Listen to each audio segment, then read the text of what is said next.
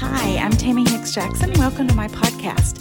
I am a Christian pastor in the United Methodist tradition, and this podcast covers a variety of topics. You may find anything from Bible study and devotions to yoga and meditation from a Christian perspective to my thoughts on Christian leadership and the church. Look for the descriptions and the tags for each episode to find what you're interested in, and thanks for taking this journey with me. Let's jump into this episode. The prophet Habakkuk lived during the final decades of the southern kingdom of Judah. It was a time of injustice and idolatry. He saw the rise of Babylon on the horizon, and that was not good news for them. Unlike the other prophets, he doesn't accuse Israel of sin and call them to repentance. Um, he is not speaking for God to Israel. Instead, his writings are a conversation with God. His words are addressed to God. Uh, this is the story of his personal struggle to believe that God is good when there is so much evil in the world. His are poems of lament. He draws God's attention to injustice and to suffering, and he does it in the form of complaint. It's very similar to some of the Psalms, and he's basically demanding, he demands that God do something here. The question at stake is not how is one made righteous? We already know that. Repent and don't, you won't have to receive punishment.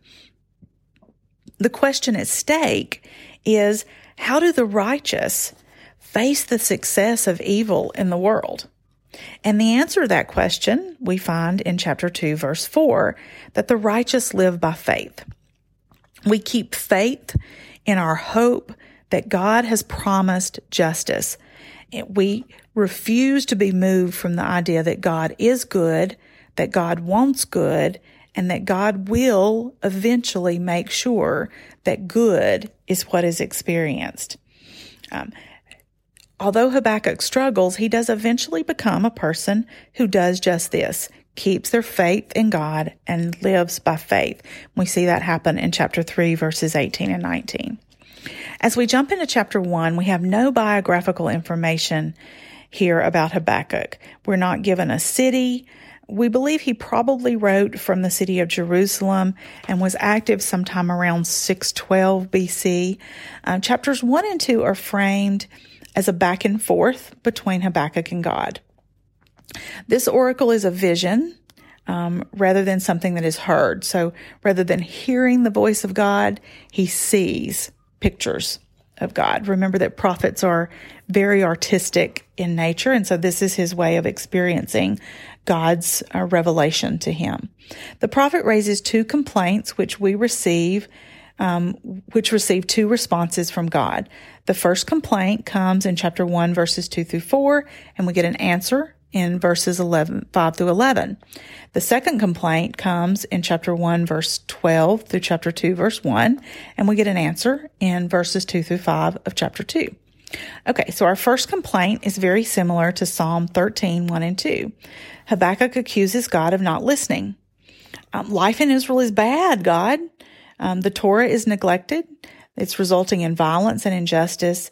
Um, it is all tolerated by the religious and the civil leaders because they too are corrupt. He cries out asking God to do something, yet nothing seems to change. It comes, he comes right up to the line of accusing God of being other than God has represented himself to be. And the prophet directs this prophetic voice toward God rather than to the people. Usually we see this challenge and harsh tone coming at us as we are called to repentance. In this case, the the prophet is actually shaking his fist at God. He seems to be calling God to repentance for failing to act as quickly as God should have. God responds in verses 5 through 11 um, the Chaldeans are the Babylonians. He's rousing them to serve as his divine means of defeating wickedness. Um, he's aware of what's going on and he's acting. I'm on it. Just because you don't see it or like it doesn't mean I'm not in still handling the situation. And then we have complaint number two. Habakkuk has a problem with God's answer. Um, the Babylonians are even worse than we are. Like, how can you let them prosper and, and overrun us when they're even worse? How can a good God use such corrupt people as your instrument? I mean, it's very indignant and he indignantly demands an answer to like explain yourself. And he portrays himself as a watchman on a tower, like waiting, looking, and searching for an answer. Um, reminds me of how people on social media will will say something. They'll say, "Prove it to me. Change my mind. Go ahead. I'll wait.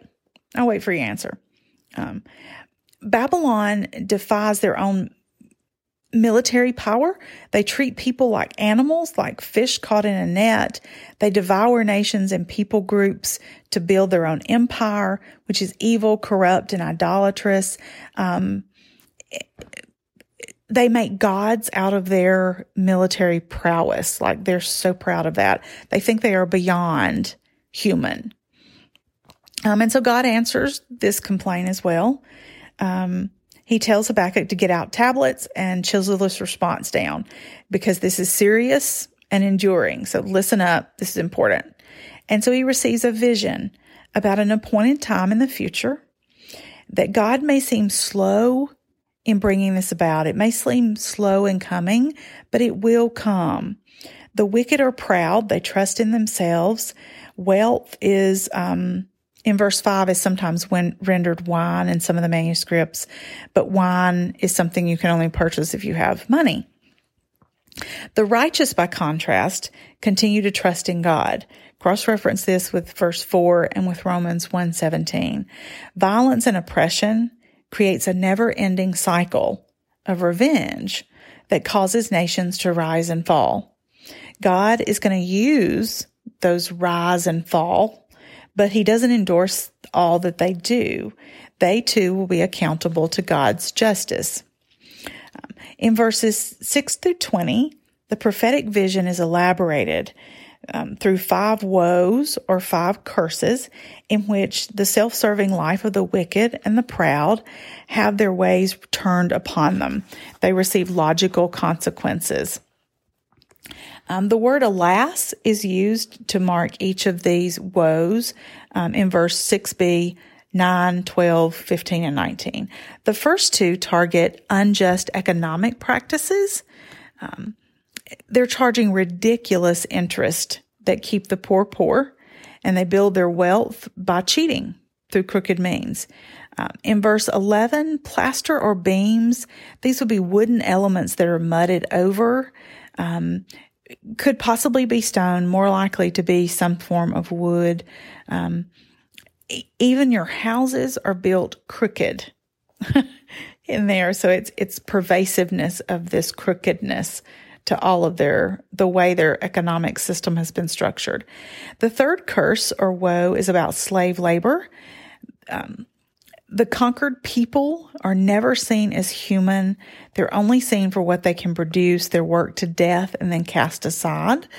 Uh, Cross reference this with chapter 2, verse 14, and, or, I'm sorry, let me try that again.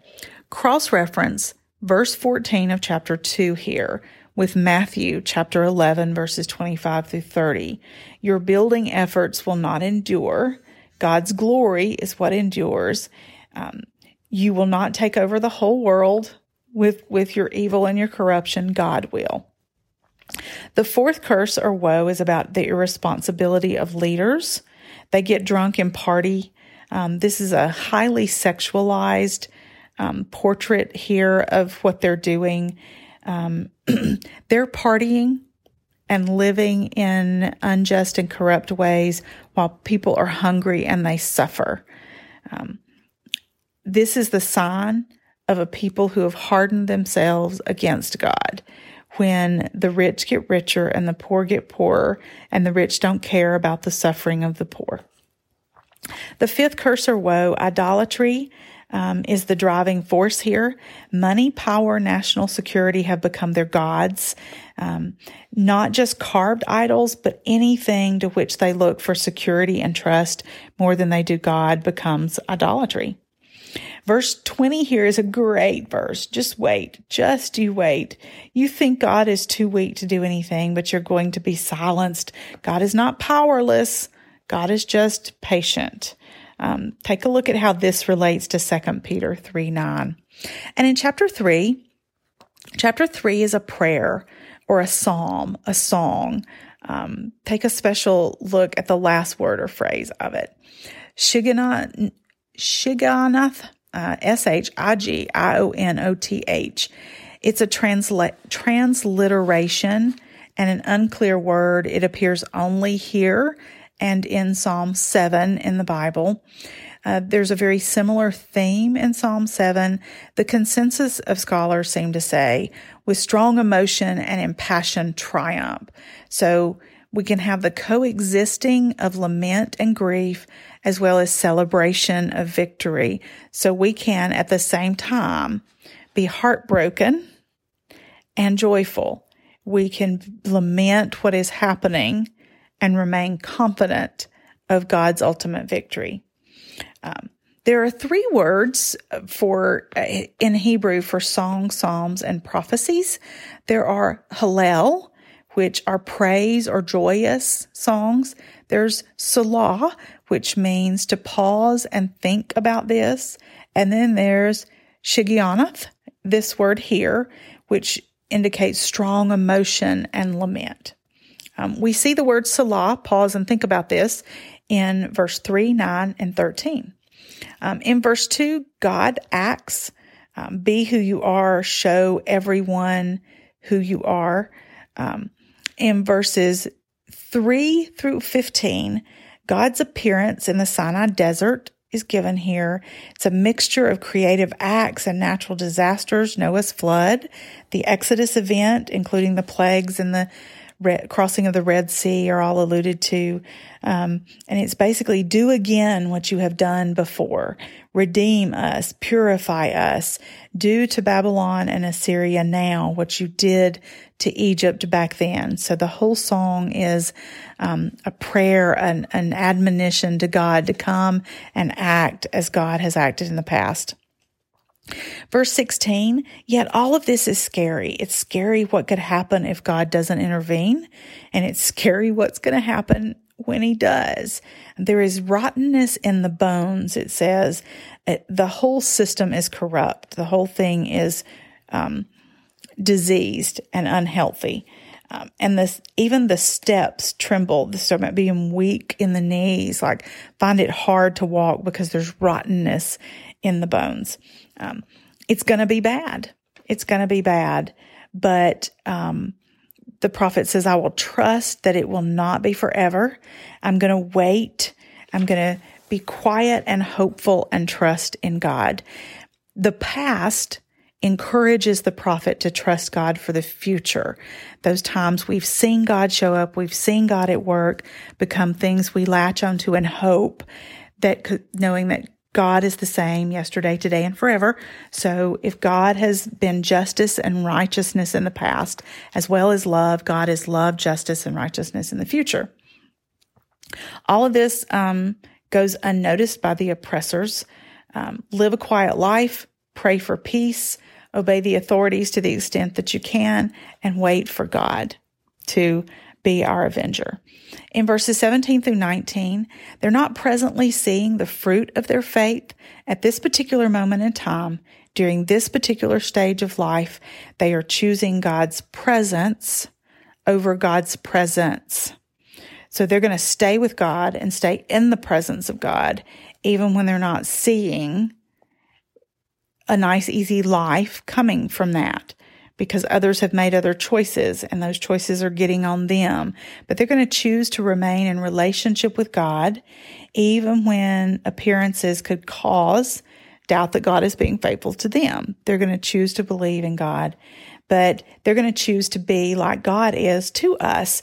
God remains faithful when we're not. So they're going to choose to remain faithful. Verse 19, hinds feet on high places is the way the King James version translates this.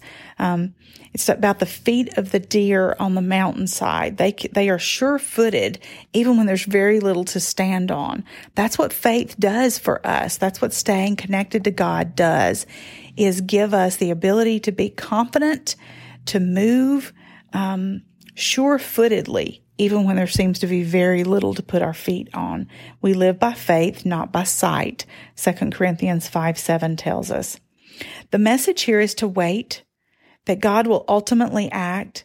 We don't always see the results, but Habakkuk will not live to see the resolution for which he prays, hopes, and strives. He's not going to see this that he's hoping for and having faith for. We will work for the kingdom even when he doesn't see it. So will we? Will we work for the kingdom of God even when we're not seeing it come to fruition? Will we remain faithful? Are we willing to sow seeds even if we're not going to reap the results of them? Or are we only interested in God for what's in it for us? Are we only interested in a relationship with God when it brings us comfort? Or are we willing to be all in for God? That is the little prophetic book of Habakkuk.